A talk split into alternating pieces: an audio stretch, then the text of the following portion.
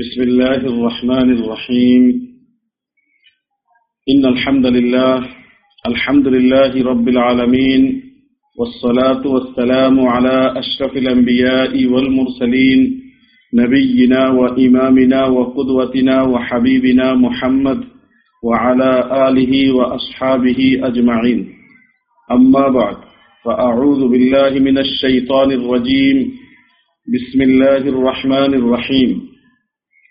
يا أيها الذين آمنوا اتقوا الله حق تقاته ولا تموتن إلا وأنتم مسلمون. وقال تعالى إن تتقوا الله يجعل لكم فرقانا ويكفر عنكم سيئاتكم ويغفر لكم والله ذو الفضل العظيم.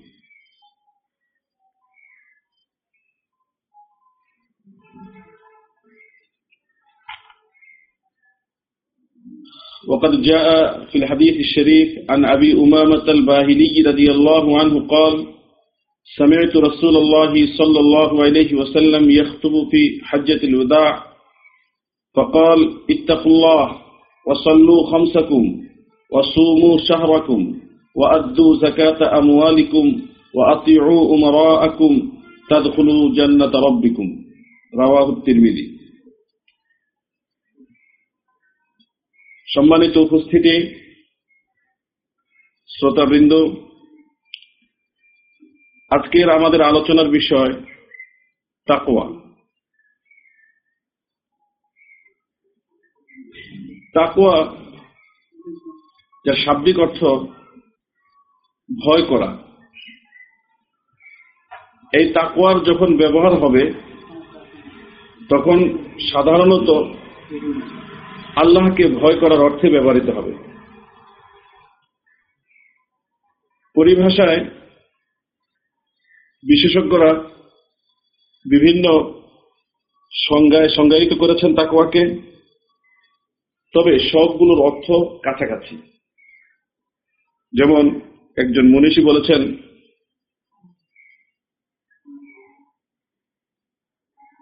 তাকুয়া হচ্ছে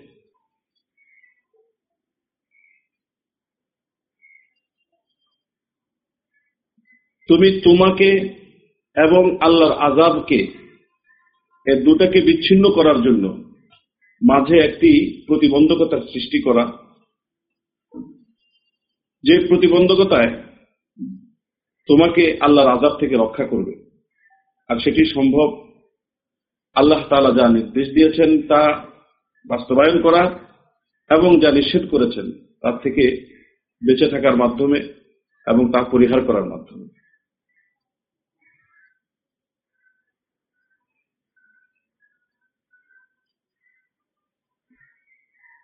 أن تجعل بينك وبين ما تخافه وتحذره من عقاب الله وقاية تقيك من النار وذلك بفعل المعمود وترك ما نهى الله عنه এই তাকুয়া এমন একটি গুণ যে গুণটি অর্জিত হওয়ার পর একজন মানুষ সর্বতভাবে আল্লাহ সুবাহানা হুয়া তাহলাকে মান্যকারী হয়ে যাবে। শরীয়তের পূর্ণ অনুবর্তন তার মধ্যে সূচিত হবে এবং যাবতীয় নিষিদ্ধ কাজ থেকে বিরত থাকা এবং নিজেকে নিষিদ্ধ কাজ থেকে দূরে রাখার একটা তাগিদ মন থেকে অনুভব করবে। এ কারণেই কোরআন ও হাদিসে এই তাকুয়ার প্রশংসা করা হয়েছে, গুরুত্ব দেওয়া হয়েছে এবং আল্লাহকে ভয় করার জন্য বারবার আল্লাহ সুবাহান তারা তাগিদ দিয়েছেন, ইত্তাকুল্লাহ ইত্তাকুল্লাহ ইত্তাকুল্লাহ আল্লাহ তাত্তাকুন। এইভাবে আল্লাহ সুবাহান জায়গায় জায়গায় মুমিনদেরকে বলেছেন যে আল্লাহকে ভয় করো, তাকওয়া অবলম্বন করো, তাকওয়ার ভিত্তিতে সমস্ত কাজ করো। এতে করে তোমাদের ভালো হবে, এতে করে তোমাদের মঙ্গল হবে। পৃথিবী এবং পরকালীন জীবনে, উভয় জীবনে সার্বিক কল্যাণ সাধিত হবে এই তাকুয়ার মাধ্যমে। এক আয়াতে আল্লাহ সুবহানাহু ওয়া তাআলা বলেন ইয়া আইয়ুহাল্লাযীনা আমানুত্তাকুল্লাহা হাক্কা তুকাতি ওয়ালা তামুতুন্না ইল্লা ওয়া আনতুম মুসলিমুন হে ঈমানদার বান্দাগণ, আল্লাহকে ভয় করো যথাযথ ভয়। ভয় করার হক আদায় হয় এমন পর্যায়ে আল্লাহকে ভয় করো এবং মুসলমান না হয়ে মৃত্যুবরণ করো না। ফলে ইমান গ্রহণ করার পর একজন ব্যক্তি ইমানের ফলাফল পূর্ণাঙ্গ রূপে ভোগ করার জন্য তাকুয়ার কোনো বিকল্প নেই। এ কারণেই আল্লাহ মুমিনদেরকে সম্বোধন করে বলেছেন, আল্লাহকে ভয় করো। আর আল্লাহর ভয়ই মানুষকে প্রকৃত ইসলামের উপরে প্রতিষ্ঠিত রাখবে। আল্লাহর ভয় কারও ভিতরে বিরাজমান থাকলে সে নিশ্চিতভাবে আল্লাহ নির্দেশিত পথগুলো আল্লাহ নির্দেশিত বিষয়াদি তার ভিতরে বাস্তবায়িত হবে এবং নিষিদ্ধ বিষয়গুলো থেকে সে নিজেকে নিয়ন্ত্রণ করবে। আর এটাই হচ্ছে ইসলাম বা মুসলমানের প্রকৃত স্বরূপ। একজন ব্যক্তি তাকুয়ার ভিত্তিতে জীবনযাপন করলে একদিকে তার ইমানটা যেরকম অরক্ষিত থাকবে সংরক্ষিত থাকবে, অপরদিকে অপরদিকে ইসলামের উপর পরিপূর্ণরূপে সে অটুট থাকতে পারবে।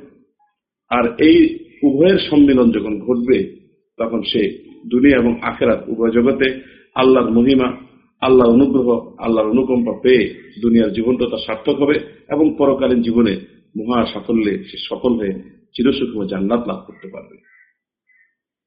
তাকেও একজন মানুষকে পৃথিবীতে সম্মানিত করে।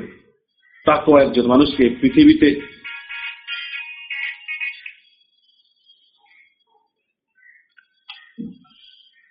তাকেও একজন মানুষকে পৃথিবীতে বিপদ আপদ থেকে মুক্ত করে তাকোয়া প্রতিটি কাজকে সহজ করে দেয় তাকোয়া পুরস্কারকে অনেক বড় করে অবধারিত করে।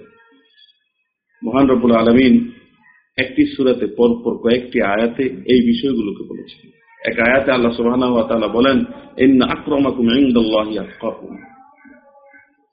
আল্লাহর কাছে তোমাদের মাঝে ওই ব্যক্তি সবচেয়ে সম্মানী যে তোমাদের মধ্যে সবচেয়ে বেশি আল্লাহকে ভয়কারী। যে তাকুয়ার দিক থেকে যত বড় হবে, আল্লাহর কাছে সম্মানের দিক থেকে সে তত বড় সম্মানের অধিকারী হবে। বস্তুত একজন মানুষ পৃথিবীতে সবচেয়ে কাঙ্ক্ষিত যে জিনিসটি তার কাছে, তা হচ্ছে সম্মান, মর্যাদা। অপর তাকে সমীহ করুক, সম্মান করুক এই জিনিসটি একজন বিবেকবার মানুষ সবসময় চায়, আর সেটি নিশ্চিত হতে পারে তাকে অবলম্বনের মাধ্যমে। আর এই কথাটাই আল্লাহ সুবাহ অত্যন্ত স্পষ্ট করে বলেছেন।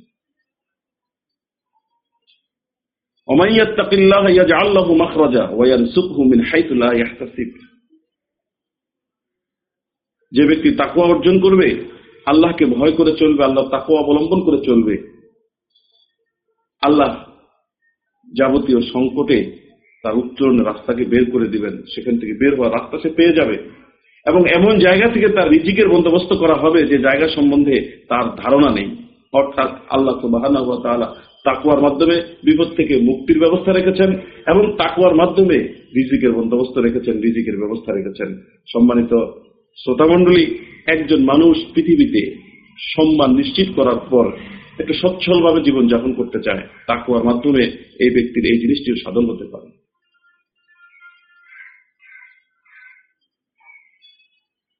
আরেকটি আয়াত বলা হয়েছে অমাইয়াত্তাকিল্লাহ ইয়াজআল্লাহু অমাইয়াত্তাকিল্লাহ ইয়াজআল্লাহু মিন আমরিহি ইউসরা। যে ব্যক্তি তাকওয়া অবলম্বন করবে, তার কাজ আল্লাহ তাআলা সহজ করে দিবেন। কাজ সহজ হলে কাজ করতে আনন্দ পাওয়া যায় এবং কাজে তিক্ততা সৃষ্টি হয় না এবং বেশি কাজ করতে মনে উদ্যোগ আসে এবং বেশি কাজ করার প্রতি সে উদ্যোগী হয়। আর যে যত বেশি কাজ করবে, সে তত বেশি লাভবান হবে। আর তাকবার ভিত্তিক যদি কাজ হয় তাকবা ভিত্তিক যদি কাজটি সম্পাদিত হয়, তাহলে তো তার কোনো কথাই নেই।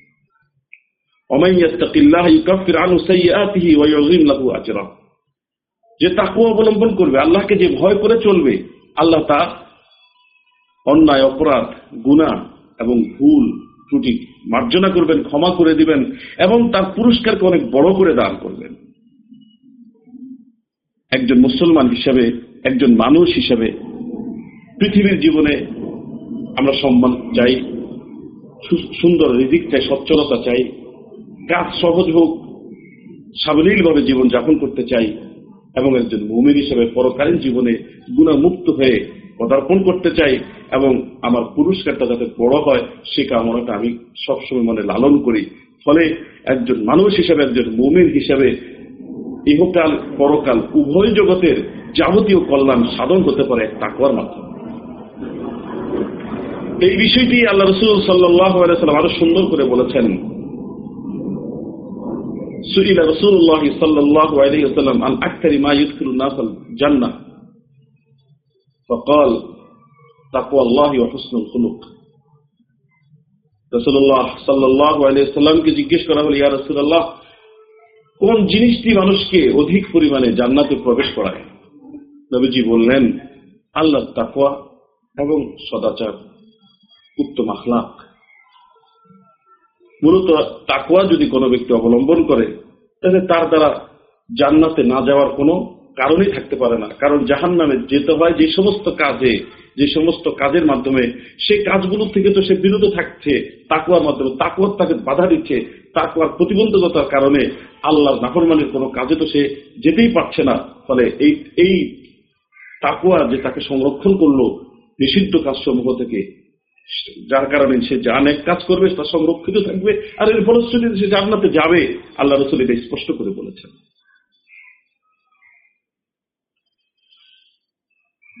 অনেক সময় পৃথিবীতে যে কাজটি করতে যাচ্ছি, এই কাজটি কি ঠিক না ঠিক নয়? এই বিষয়টি অনেক সময় সিদ্ধান্ত নেওয়া কষ্টকর হয়ে যায়। সুস্পষ্ট দলিল যেটাকে ভালো বলে প্রমাণিত করবে, সেটা তো ভালো, ঠিক আছে। সুস্পষ্ট দলিল যেটাকে মন্দ বলে প্রমাণিত করবে, সেটাও মন্দ, তাও ঠিক আছে। কিন্তু অনেক সময় একটা বিষয় সম্বন্ধে সিদ্ধান্ত নেওয়া যায় না। এবং নিজে হকের উপর আছে না না হকের উপর আছে, সেই বিষয়টিও মানুষ যে কোনো কারণে হোক নিশ্চিত হতে পারে না। কিন্তু তাকুয়া অবলম্বন যে ব্যক্তি করবে, তাকুয়া ভিত্তিক যে জীবনযাপন করবে, যার প্রতিটি মুহূর্ত আল্লাহ তাকুয়ার সাথে অতিবাহিত হবে তার সম্বন্ধে আল্লাহ সুবাহানা হুয়া তাআলা তাকে এমন এক যোগ্যতা দান করবেন যে যোগ্যতার মাধ্যমে সে হক এবং বাতিলের মধ্যে পার্থক্য করে হকটা গ্রহণ করার প্রত্যয় মনে অনুভব করবে এবং বাতিল থেকে বিরত থাকার একটি প্রেরণা সবসময় মনের ভিতরে পেতে থাকবে إن تتقوا الله يجعل لكم فرقانا ويكفر عنكم سيئاتكم ويغفر لكم والله ذو الفضل العظيم আল্লাহ সুবহানাহু ওয়া তাআলা বলেন তোমরা যদি আল্লাহকে ভয় করো তাকওয়া অবলম্বন করে যদি চলতে পারো, ইয়া জাআল্লাকুম ফুরকানা, আল্লাহ তোমাদের জন্য ফুরকান নির্ধারণ করে দিবেন। অর্থাৎ এমন যোগ্যতা দিবেন যে যোগ্যতার মাধ্যমে হক এবং বাতিলকে তোমরা চিহ্নিত করে হক গ্রহণ করতে পারবে এবং বাতিল থেকে নিজেদেরকে বিরত রাখতে পারবে। পাশাপাশি ওই কাফির আনকুম সৈয়াতিকুম আল্লাহ তোমাদের যাবতীয় গুণা মাফ করে দিবেন ফির এবং তোমাদের ক্ষমাও করবেন।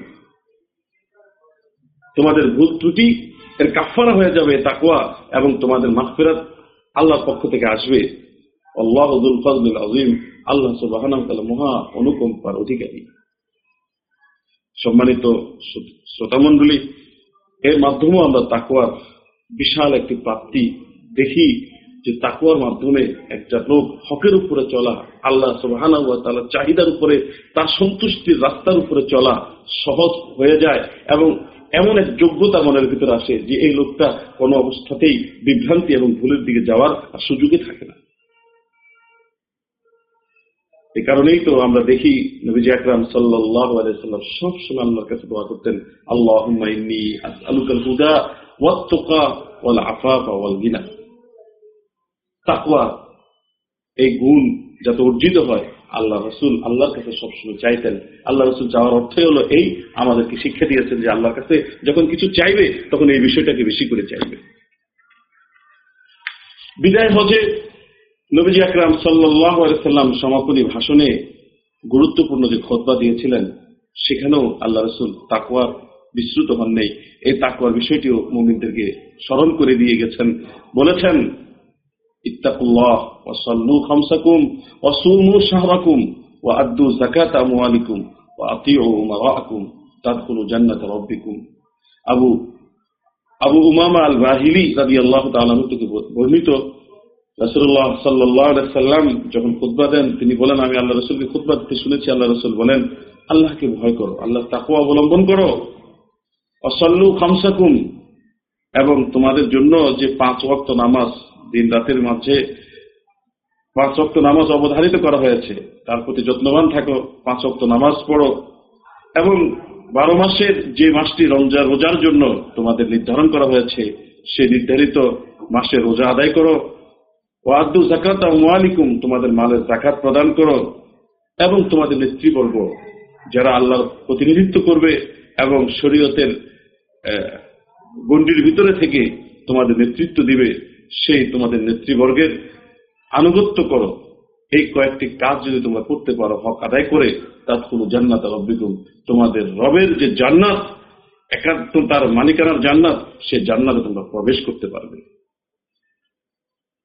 শ্রোতামণ্ডলী আমরা দেখলাম তাকুয়ার মাধ্যমে দুনিয়ার যাবতীয় কল্যাণ সাধন করা যায় এবং পরকালীন জীবনের মহা সাফল্য জান্নাত প্রবেশ করা যে জাহান্নাম থেকে মুক্তি পেয়ে জান্নাতে প্রবেশ করতে পারল, সেই তো সফল হলো, এই মহা সাফল্য এটা ধরা দিবে তাকুয়া অবলম্বন করার মাধ্যমে তাকুয়া ভিত্তিক জীবন যাপন করার মাধ্যমে। ফলে এই তাকুয়া আমার ইহকালীন এবং পরকালীন উভয় জগতের যাবতীয় কল্যাণ সাধন করতে পারে। ফলে এই তাকুয়া অনুশীলন আমাদের করা দরকার। এই তাকুয়ার অনুশীলন হবে এবাদতের মাধ্যমে আল্লাহ তাআলা নিজে বলতেছেন, ইয়া আইয়ুহান নাসু তাকু রাব্বাকুম আল্লাযী খালাকাকুম ওয়াল্লাযীনা মিন ক্বাবলিকুম লাআল্লাকুম তাত্তাকুন। হে মানব সকল, তোমরা আল্লাহর ইবাদত করো, যিনি তোমাদেরকে সৃষ্টি করেছেন এবং সৃষ্টি করেছেন তোমাদের পূর্ববর্তীদেরকে। এই ইবাদত করতে পারলে কি লাভ হবে? তার তোমরা মুত্তাকি হতে পারবে। তাকুয়াধারী হতে পারবে। তাকুয়ার গুণ আসার জন্য এবাদত একটা সহায়ক ভূমিকা পালন করে। এবাদতের মাধ্যমে আল্লাহর ভয় আসে। আল্লাহর পরিচয় যখন এবাদতের মাধ্যমে সাধন হয়, তখন তাকুয়া অটোমেটিকলি চলে আসে। ফলে আমাদের উপর আল্লাহ তালা কর্তৃক অবধারিত কৃত অবধারিত যে আবাদতগুলো আছে, সেই আবাদতগুলো যদি আমরা আমাদের সামর্থ্য অনুযায়ী সম্পন্ন করতে পারি, তাহলে এর মাধ্যমে তাকুয়ার গুণ অর্জিত হবে। আর তাকুয়ার গুণ যদি অর্জন হয়, তাহলে আমাদের ওই কল্যাণগুলো আমরা পেতে পারি। ফলে যে কাজটা আমি করব, সেই কাজের ক্ষেত্রে শরীয়তের কোন নীতিমালা আছে কিনা? সেই নীতিমালার অনুবর্ত, অনুবর্তিতার মাধ্যমে যদি কাজটি সম্পন্ন হয়, নবীজি আকরাম সাল্লাহ সেই কাজটি কোন ভাবে সম্পন্ন করেছেন, সেই দিকটিকে বিবেচনা এনে আল্লাহ রসুলের আদর্শের অনুবর্তিতায় যদি আমি কাজটি সম্পূর্ণ করতে পারি, তাহলে আমার যাবতীয় কাজটি এবাদতের মর্যাদা পাবে এবং এবাদত হিসেবে আল্লাহ কাছে এটি গৃহীত হবে। ফলে দৈনন্দিন জীবনে আমি যে কাজগুলো করছি, সেই কাজগুলো যদি নিয়ত রাখে, আল্লাহ সন্তুষ্টি অর্জন এবং রসুলের অনুসরণ যদি তাতে থাকে, তাহলে অভ্যাসগত কাজটিও আল্লাহ সুবাহ কাছে এবাদত হিসাবে পরিগণিত হবে। এমনটি বলেছেন শরীয়ত ফলে এবাদতের মাধ্যমে আমরা তাকে অর্জন করতে পারি। আর কোরআনকারীর তেলাওয়াত করা, আল্লাহর সম্বন্ধে সবসময় মোরাকাবা করা আল্লাহ সম্বন্ধে সবসময় চিন্তা ফিকির করা, এর মাধ্যমে তাকুয়ার একটা গুণ মনের ভিতরে আসতে পারে। ফলে এই দিকটি আমরা খেয়াল করব। আল্লাহ সুবাহানা আমাদেরকে, আমাদের সকলকে এই তাকুয়ার গুণ অর্জন করে সেই ভিত্তিক জীবন যাপন করার তৌফিক দান করুন। আমিন। সাল্লাহ তালা আল্লাহ মোহাম্মদ আলহি ও আসহাবি আজমাহিন